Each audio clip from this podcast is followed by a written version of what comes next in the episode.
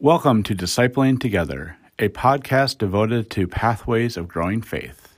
I'm Pastor Dan Foster, and I'm your guide. Welcome to daily prayer for Friday, May 15th, the year of our Lord, 2020. Let us still our hearts and minds as we come together in prayer. From Psalm 90 Lord, you have been our help generation after generation. Before the mountains were born, before you birthed the earth and the inhabited world, from forever in the past to forever in the future, you are God. A reading from Isaiah. O God, you will keep in perfect peace those whose minds are fixed on you. For in returning and in rest we shall be saved. In quietness and trust shall be our strength. Amen. A reading from the book of Acts, the 27th chapter, beginning with verse 13. When a gentle south wind began to blow, they thought they could carry out their plan. They pulled up anchor and sailed closely along the coast of Crete. Before long, a hurricane strength wind, known as a northeaster, swept down from Crete. The ship was caught in the storm and couldn't be turned into the wind. So we gave into it, and it carried us along. After sailing under the shelter of an island called Cauda, we were able to control the lifeboat only with difficulty. They brought the lifeboat aboard, then began to wrap the ship with cables to hold it together. Fearing they might run aground on the sandbars of the Gulf of Syrtis, they lowered the anchor and let the ship be carried along. They were so battered by the violent storm that the next day the men began throwing cargo overboard. On the third day, they picked up the ship's gear and hurled it into the sea when neither the sun nor the moon appeared for many days, and the raging storm continued to pound us, all hope of our being saved from this peril faded. For a long time no one had eaten. Paul stood up among them and said, Men, you should have complied with my instructions not to sail from Crete. Then we would have avoided this damage and loss. Now I urge you to be encouraged. Not one of your lives will be lost, though we will lose the ship. Last night, an angel from the God to whom I belong and to whom I worship stood beside me. The angel said, Don't be afraid, Paul. You must stand before Caesar. Indeed, God has also graciously given you everyone sailing with you. Be encouraged, men. I have faith in God that it will be exactly as He told me. However, we must run around on some island.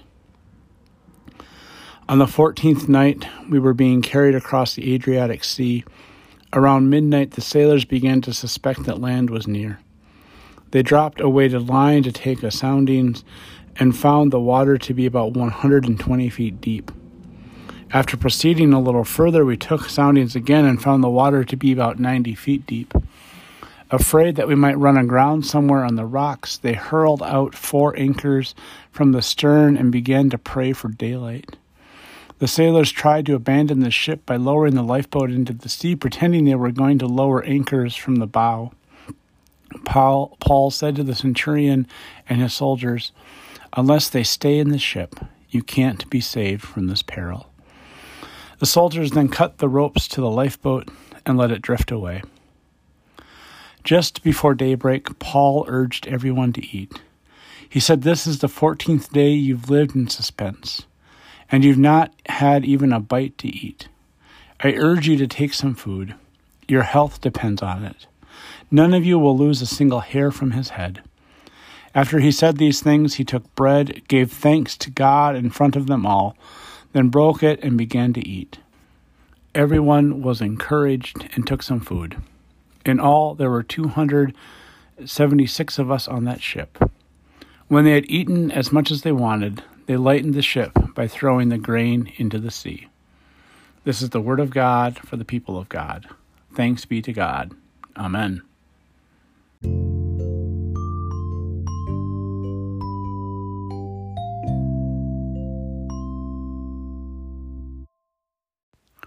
Let us pray. O God, you have called your servants to ventures of which we cannot see the ending, by paths as yet untrodden, through perils unknown. Give us faith to go out with good courage, not knowing where we go, but only that your hand is leading us and your love supporting us. Through Jesus Christ our Lord. Amen. Let us pray the prayer our Lord taught us. Our Father, who art in heaven, hallowed be thy name. Thy kingdom come, thy will be done, on earth as it is in heaven. Give us this day our daily bread, and forgive us our sin, as we forgive those who sin against us. And lead us not into temptation but deliver us from evil. For thine is the kingdom, and the power, and the glory forever. Amen. And let us confess together our faith using the Apostolic Creed. I believe in God the Father Almighty, creator of heaven and earth.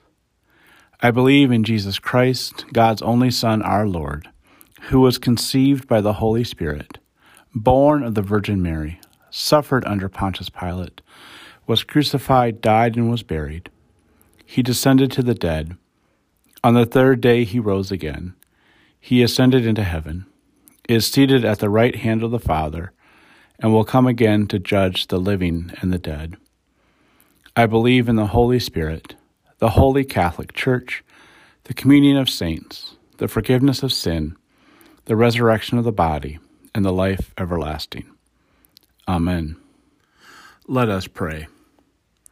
Lord Jesus Christ, you come to us as we are. Help us to go out into the world following you as we are, and transform us by your faith. Help us to see you in the world and be unified with your work, as you are unified with God the Father and, the whole, and God the Holy Spirit. Amen. Now go in peace to tend to your daily tasks.